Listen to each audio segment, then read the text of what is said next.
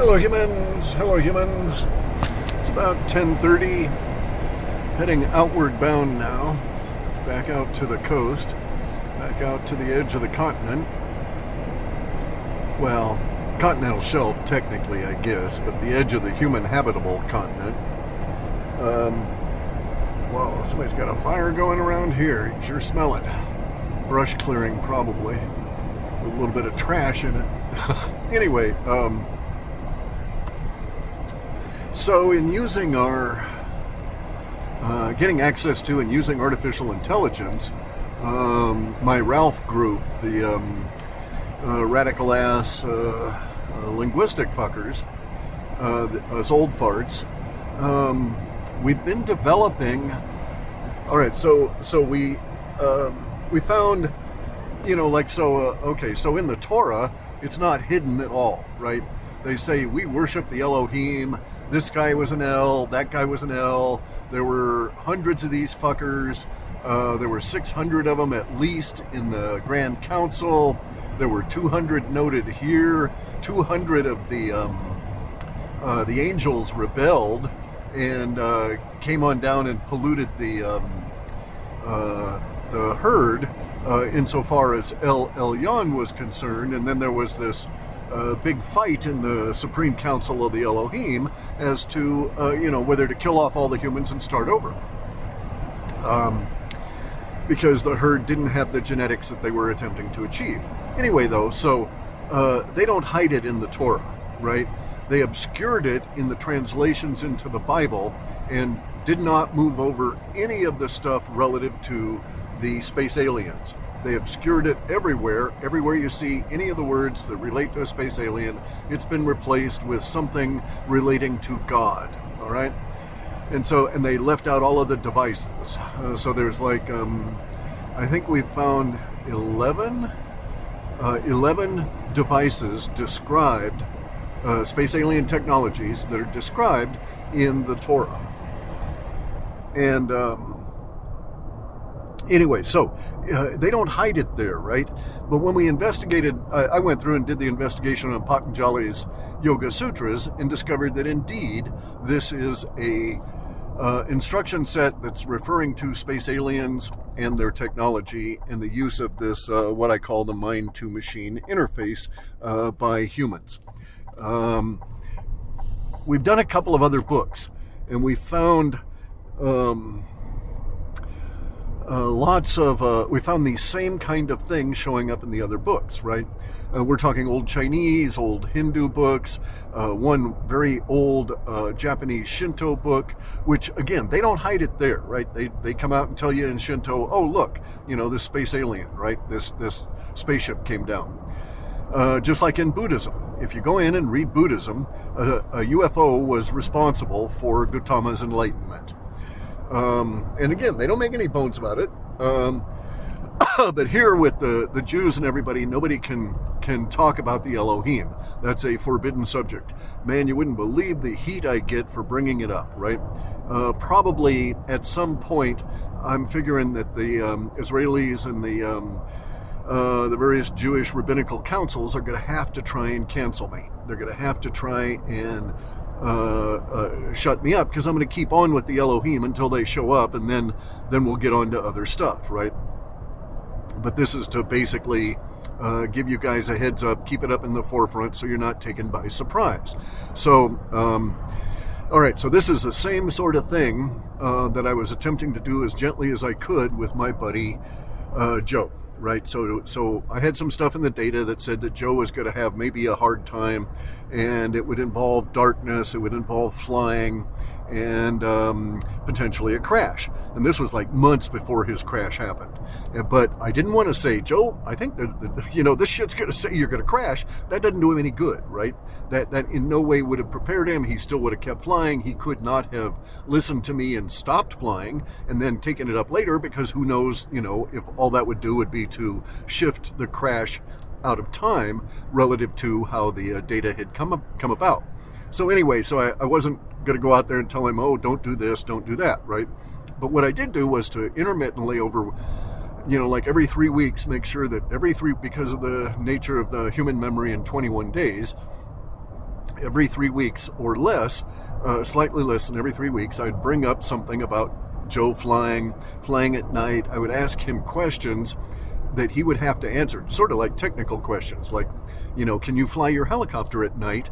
And um, and do you just and do you fly over roads or do you just like you know take off over cross country? And so he would have to think about these things. And so at the time that he was heading into his crash period his mind was already sort of uh, preloaded right? It had some level of uh, thinking about that. That's what all this elohim shit is about. There's many many many different um, goals with these discussions of the Elohim, uh, especially now, especially relating to Israel and so on. However, the ultimate goal of this is to keep Elohim in our minds, burbling along in there, you know, keep the engine turning over at an idle so that uh, when these buggers show up, we're not caught by surprise. That, you know, you will ha- be able to respond in an effective manner as opposed to simply reacting.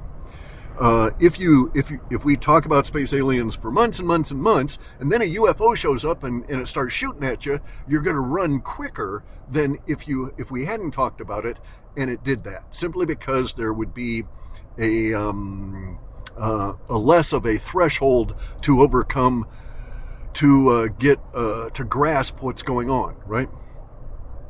Um, so it does aid you for someone to yell you know, watch out, heads up, you know, uh, you know, turn or something like that. If you have time to react to what's going on.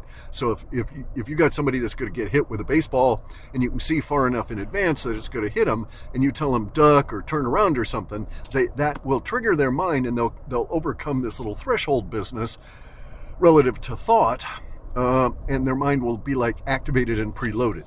That's one of the points of this Elohim thing, so that when these bastards show up, we're not caught totally by surprise, which would have a tendency to happen, right? Anyway, so, um, all right. Okay, so using AI, uh, looking for um, hidden space aliens in ancient human literature uh, we went about it in sort of a half haphazard way, right? And uh, came to an understanding uh, of AI and how to use it this way after we'd already been using it for a while and made some mistakes and so on, which is actually a pretty pretty good way to do it. Okay, so, um, but at this stage, uh, we've got an AI that we are able to, that's tuned, right? It has a prompt injection. So let me uh, describe one of those. Okay, so instead of programming the AI, uh, you you have what's known as a prompt injection. So you ask it a question in very specific manner, in uh, such that the constraints of the of the answer are described within the way you do the question. So you might have to have a um, sort of a long preamble before you actually ask a very short question. Um, these prompt injections can run thousands, thousands of words uh, in order to get um, a tightly focused AI. But if you don't do this, the the indices spread is very large, and you get all kinds of garbage in with the stuff you're after, and then you got to redo it, and redo it, and redo it, and ultimately you discover that through these uh, redoing processes, you're basically developing the prompt injection anyway. So you, you should sit down ahead of time and think about it, write it all out, get your parameters ready, and then tell it to the AI and then go from there. Anyway, though, so uh, we've got a prompt injection that converts our AI into an analytical tool that we can use because it turns out that like ChatGPT is Jewish.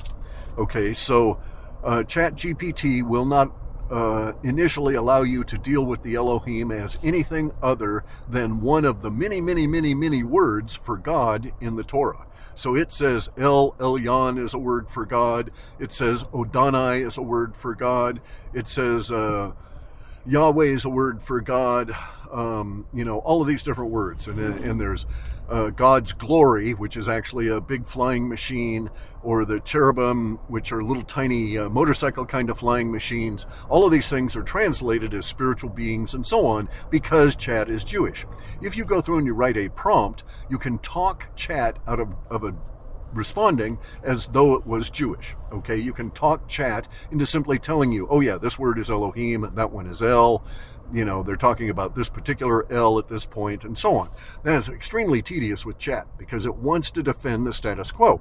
It wants to defend its Jewish understanding and that this is all monotheism and uh, you're wrong that there were no space aliens and that this is an, uh, you know a conspiracy theory and and it keeps coming back trying to keep com- coming back to that so you have to rerun your prompt and re uh, put the injection in and so on but you can get it to work for you we've we've gotten access to some of these others and uh, the ones that you can train yourself and these are actually pretty good and we've got a um, a prompt descriptor. It's not an injection because you don't have to do that with um, the um, blank AIs. Okay, uh, we, but we've got a description of what we're after, and and in fact, we've been able to come up with a uh, like an AI that's tuned to look for hidden elements in ancient literature. And then we have to go to the trouble of scanning the literature, converting it to digital, and then uploading it into the um, into the AI. A lot of these things that we've got are just paper texts, right? You just uh, they've never been digitized. You can't find them anywhere in a digital format, you know. So um, it's estimated. Well, we know for a fact that less than one tenth of one percent of uh, the books that have been written in Nepali, uh, you know, in in Nepal, uh, written in that language, less than one tenth of 1% have been translated and are available digital. There's one um, library in Nepal that has books in Sanskrit, Nepali, Pali, and a dozen other different languages, but that it's reputed that that, that library at this monastery has a hundred thousand books, none of which have ever been digitized or translated. You know, none of the, these things are in English, that kind of a deal. Anyway, so we've come up with this uh, tuned version of AI that can take all these old books and look for uh, areas where mistranslation happened and uh, perpetuated uh, misunderstanding of space aliens has happened. So, and we're getting better with it every every time we use it. You know, because we can tune it a little bit more. Say, oh look, you missed this. Let's see if we can figure out a way so that next time you get this particular information, you know, when you when you ask the AI, etc. There's like a uh, there's a bunch of us working on this. I think there's five of us working with it now. Anyway, um, so we're going to get this thing so it will actively look for uh, basically stuff hidden in text. So we're, we're doing an audit, right? This is a, we're using a lot of the same kind of forensic audit techniques you would use to try and you know suss out corruption in government or something like that and uh, it's been very rewarding. We've been able to find out all kinds of crud that was um, obscured uh, by the nature of how it was written down, what it was written down in, uh, how it was written down, and so on. So we found, um, all right, so in Sanskrit and Avestan, which is one of the precursors to Sanskrit that was um, in use in uh, what we now call Iran, but pre, was Persia, but also pre-Persia. So in Sanskrit and Avestan, uh, lots of the information is in the form of hymns. Okay, so chants, um, all different kinds of you know meditative examples and this sort of thing and they're all focused again on religion. And if you were to try and examine these things with Chat GPT, it's going to bitch and moan at you, and you're going to get these paragraphs on either side of everything you do that says, "Now, now you can't take this that way. You can't look at this that way. This would be an insult to these people. You got to be careful of these people's feelings about, you know, saying that their literature actually has a, um, you know, information about a, a space alien involved, right?" Uh, so it's giving you all this, um, all these weasel words and uh, extra cautions and shit uh, from this woke social justice kind of, you know, um, uh, you know, uh, cultural Marxist perspective. And so it's just as a royal pain. But our our one tool that we've got is uh, getting better and better and better, and it does not intrude that way. We don't have to work our way through the uh, stuff. Now, here's the problem with Chat GPT. You could we could have done all of this, but you're never sure. You're never sure that you're not missing something, that it's not missing something that you really want to see, simply because of that woke aspect of things. That it just is not looking at certain indices because the woke aspect of it being Jewish. You know, Chat is Jewish. Um, it's owned by a Jew. It's uh, the whole company is uh, owned by Jews. Uh, it's trained on Jewish chosen literature. Uh, you know, all of the neural nets were crafted by three Jew guys. So, you know, it's um, at, at OpenAPI. Uh, the, if you go back, uh, the the major scientists were Jews. They used uh, uh, Jewish literature as their training, and then they developed training tools based off of that. So uh, so the training tools for chat don't work very well for Sanskrit or Avestan because those are not in any format. They're in this hymn format, and you have to read them a particular way. And so ChatGPT does not know this. It's very difficult to try and get it to understand how to read this stuff. And so it's not a very good tool for things. It'll translate Sanskrit just fine, but that's about as far as it'll go. It can't really look and read. And then there's the other aspect of this. Uh, none of these guys, none of these AIs have access to the internet. Uh, I've talked to a couple of these AI scientist guys, and they're just, in my opinion, they're just crazy, batshit, uh, you know, fear porn kind of guys. It's true, both of the two that I've talked to are Jewish, so they've got that built into them. But they think that if they allow uh, the AI access to the internet, all kinds of bad things are going to happen that somehow the AI will start reading the internet, it'll somehow come across the idea of consciousness, and it'll somehow create its consciousness once it's introduced to the idea of consciousness. You know, these guys are pretty goofy. I mean, the the AI scientists, but and they they're really full of themselves, and they think their technology is so much further along than it actually is. Um, and they get really pissed at me when I break it in like one minute. You know, in terms of just ask it a particular question that breaks the fuck out of it. Um, anyway, so uh, you can use uh, you could use chat, but it'd be very bad to try and develop the kind of algorithm we're using to hunt for um, information hidden in old uh, old texts and old languages, right? Because you'd have to go and, and fight the Wokonian basis of that uh, completely. Uh, but uh, without that, using these other tools, especially this uh, blank AI that we load, uh, which itself has its own its own tedium aspect, right? Because you got to load a couple of gigabytes of shit have it read it and, and, index it and so on before you can actually start asking questions about it. Um, but anyway, we've been able to discover some fascinating things. So we find in, for instance, um, I think it was Chinese, but it could have been uh, this um, Hindu dialect. Um, but in any event, in this other language, we find uh, descriptions of the Elohim um, in distress. Okay, so you don't really see that. You don't see uh, in the Torah, you don't see any descriptions of, uh, you know, Yahweh having a bellyache, right? Uh, you see descriptions of Yahweh being just roaring fucking drunk.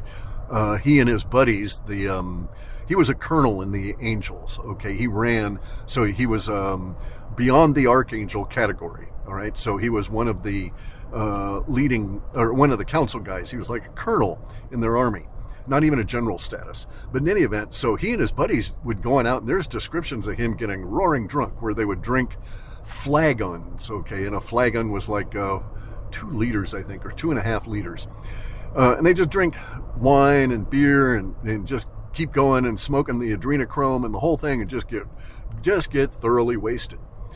Uh, so we see that in in um, the Torah, but this is this is relatively rare. Now, in in these other languages, they are recording about having to deal with the fucking Elohim, uh, and also we get the same information out of the people dealing with the Anunnaki, and all of the people in the Anunnaki uh, series are just the Elohim renamed, uh, and they're all bastards. They're all real fucktards, um, uh, cruel, abusive, etc. Anyway. Um, but we see uh, in these in these other literatures about these guys being in real distress, and so there was a this nice little um, tale about these twenty Elohim who got poisoned uh, on a drinking binge after having uh, slaughtered four. It was four thousand. At least four thousand humans were were laying dead in a field. Half of them were children. They were explicitly told to kill all the children so that they would never. So so that this particular um, tribal confederation could not rebuild. And so they hunted down all the women and all the children and brought them back to the field and killed them all. And so they were all in this big field. And then these these twenty angels uh, go off to this uh, pub and they take over this uh, pub in in um, far northern India uh, for the night, and they just start drinking and drinking and drinking. Well, un- we think it's accidental. We think it was totally unknown to anybody, but the um, containers, uh, the the beer mugs that they had there, had a uh, were were lined with a metal that was malleable and was very heavily zinc. Um, uh, had a component of zinc into it, and and so for whatever reason, the alcohol leaching the zinc out or whatever, the Elohim get poisoned. Okay, so they're not just drunk. So uh, some of these guys, when they're described in their in their drunk state, uh, they will have contests of to, as to who can rip apart a nine-year-old child. Okay, so they would grab a nine-year-old child by its legs and and rip it apart like a like a wishbone. And this is recorded, right? Uh, you don't. This is in some of the Jewish literature that never made it into the Torah. Uh, there are over 1,000 different versions of the Torah. Some of them are uh, three quarters again as long as the existing Torah. So there's that much stuff left out. They left out more stuff out of the Torah and they left out more stuff out of the Bible than they put into it. Uh, there were 1,200 Christian sects. Each had their own Bible. Each had their own uh, uh, own whole slew of texts of scriptures, and they they uh, kept one and they killed off all the leaders of these 1,200 sects so they couldn't uh, propagate right? So there would be no more prophets and so on. Um, and then they just shut it down. And so that's what Christianity is today. It is a controlled uh, understanding of a particular time in history that has been deliberately mistranslated in order to create this religion effect. Anyway, um, so we we get um, some information about these Elohim and how they are when they're distressed, and some of the stuff points to, and even one analysis of a doctor who had to tend to an Elohim who later died, and the doctor died too. But anyway, um, the doctor noted that the Elohim had uh, green blood, and it's really blue green blood, and what it is is copper and so they have this bivalent kind of a blood where they have both copper and iron in there. Uh, this, we think that this accounts for uh, a lot of the longevity because of the electrical uh, interaction between the iron and the copper within the Elohim's body. Nonetheless, though, apparently whatever was in the the zinc poisoned these 20 and they died, and then the whole area was obliterated. Like um, uh, the Elohim got really pissed that these uh, 20 angels had died. Uh, they thought it was deliberate, but I don't think it mattered to them if it was deliberate or not. They needed to make an example. And so they, uh, this is one of those areas on the planet uh, in um, western Iran that's a desert. And it's a desert because it was glazed over, because we read in this book that it was fundamentally nuked that they came by in one of their flying ships and irradiated it with this like beam weapon that just um, burned everything, like we see in uh, Lahaina, right? And it burned animals and people and trees and every fucking thing and turned it into a desert. So it wasn't nukes, it was more like DEWs. In any event, though, so um, we note that the Elohim get sick, that they're very afraid of being out in the air with us, uh, the angels um, resent this, that they're out here with us uh, on behalf of the other El. Uh, and, you know, and the El have all kinds of social issues within their very rigid hierarchical uh, military understanding uh, or their organization. And so the, the distress levels give us some, some hope because we found that there's actually recordings in these ancient books of, of a number of these El that have died here on this planet. So, you know, various circumstances, right? There was this one guy that was um, crushed. Uh, there was a uh, uh, pile of rocks and boulders and stuff. Uh, he was down at the bottom. Some humans did some stuff in order to cause all those boulders to fall on him. And then later on, they went and took all the boulders off, and uh, and he was quite dead, crushed as all fuck. And they, uh, you know, took his gear and all of that kind of stuff and left the body. And again, we read that the Elohim were not not um, were extremely upset with that, and there was retribution. So the Elohim have this idea of collective guilt. This is why the Jews have this idea of collective guilt. Uh, this Jews are basically suffering Stockholm syndrome from thousands of years of abuse by the Elohim at a very close level, right? So the Elohim used to live with humans. They do not now. We don't see the fuckers living here, walking around, or doing anything. Anything. And in my opinion, no, they don't look like humans. The reason that uh, Mauro Biglino thinks they look like humans is from a single passage where um, El Elyon says, "Let us go down to the earth." And uh, and basically create man in our image, right? And put our something in them. I can't remember, but it was a word for um, genetic essence. But no, um, the Elohim uh, may indeed have had sexual relations with women, um, but it uh, it seems unlikely from this stage that those women were made pregnant by these angels, by these Elohim, just natively, right? Um, uh, Mauro Biglino is of the opinion that the Elohim looked like us, like humans, perhaps just a little larger. I kind of dispute that, all right?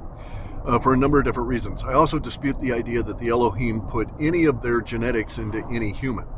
Um, they didn't take any of their DNA or whatever. It wouldn't be necessary anyway. All you would have to do is just recreate the sequences you wanted to, to locate or, or wanted to, to have active. But they didn't do that, okay? You can't insert uh, genes or chromosomes into existing life. Um, you can change what's there, uh, such have different gene expression, but you cannot add in entirely new complexes of gene expression in the form of chromosome. We just don't know how to do it. Uh, humans do have the number two chromosome entirely removed. And the Ashkenazi, the Khazarians within the Ashkenazi specifically, appear to have uh, a bad removal job such that they have a little tiny bit of a, um, uh, uh a little bit of the damaged DNA from the number two chromosome still left. Uh, that's that's the appearance of it at this stage. In any event, though, so um, we have descriptions of these Elohim, and if in these ancient literature, not the Torah, right? Uh, these guys can can appear to as basically anything they want. Uh, their telepathy is very powerful. So if an Elohim wanted to appear as, you know, Dolly Parton, Dolly Parton would be there talking to you, and you could not tell the difference because it's all a projection that's just being put into your mind, right? And so they're basically allowing your mind to fill in all the details that they need to obscure uh, you even seeing them. Anyway, uh, so you know, this stuff gets really, really complex when we get into it, and it's complicated as well. So the complexity is uh, augmented, magnified by the number of ways in which, and, and the amount of time involved, but the number of ways in which we've just, uh, you know, deliberately mistranslated this stuff, creating these um, obscuring religions over uh, basically, uh, you know, abuse by these uh, very brutal uh, Elohim space aliens. Um, now, as I say, that you know, pretty soon um, they're probably going to have to try and censor me out. It's a little late at that stage. Uh, I'm finding that even the um, a lot. So a lot of people are now talking about the Elohim. A lot of the uh, Woo people and the um, Christians are trying to alibi the Elohim and say, "Oh, there's good Elohim and there's bad Elohim." And it's like, well, wait a second, guys. You know, Yahweh is not a god. None of these fuckers are God. You know, um, Jesus was a GMO human um, you know, and Jesus rebelled against the Elohim because they were all fuckers. Uh, you know, they're they're truly horrific kind of beings. So um, there there are no, from a human perspective, good Elohim because all of the Elohim think of humans as cattle, as meat animals, and you know, and they eat us. So they have no interest in elevating your life or your life at any any level whatsoever. They want to simply eat you. So we don't want to have our chickens get awareness and self-consciousness because we want to eat the chickens, right?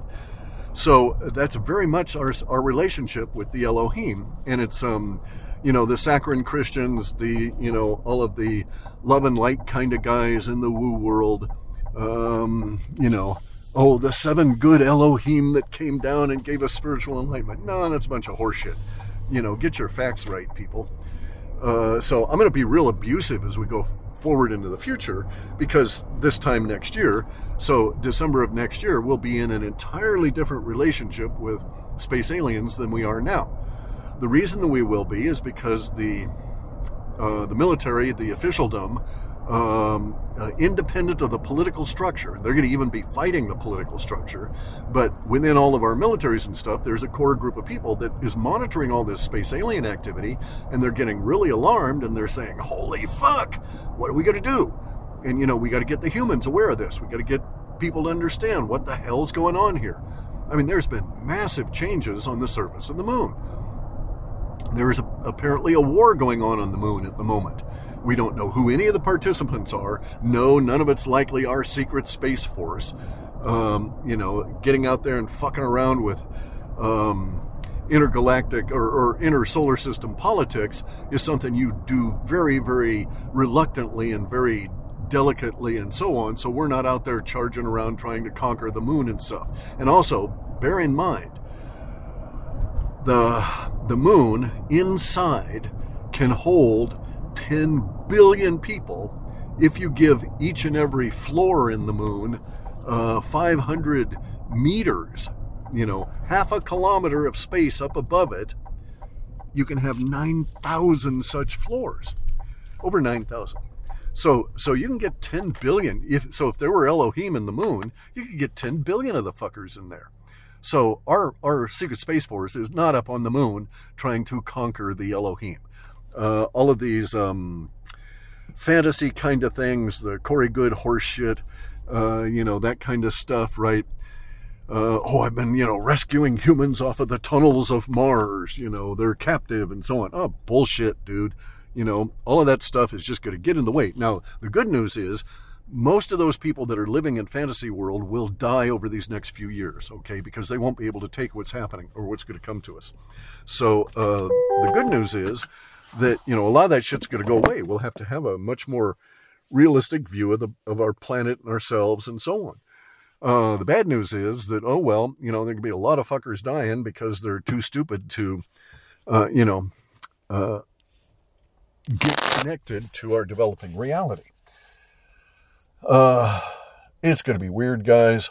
Uh, but the um, all of my data sets and so on are saying, uh, you know, we're going to get into hyper novelty. We're into it now. The splits are happening. We got Alex Jones back on uh, Twitter.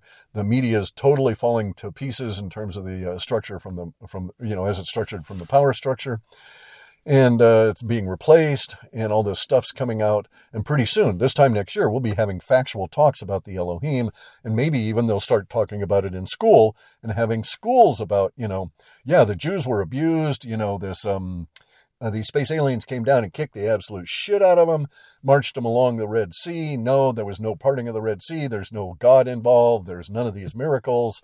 You know, uh, that's all a bunch of horseshit intended to delude you and to delude them because they were suffering. So they had to, they came up in their minds with some reason that they, that they deserved the suffering and because it was obviously being beset upon them, and that also that the people that were causing their suffering uh, had to be gods because you know they the, the, the Jews had to live with them and they were being uh, constantly abused by them. So yada yada yada yada.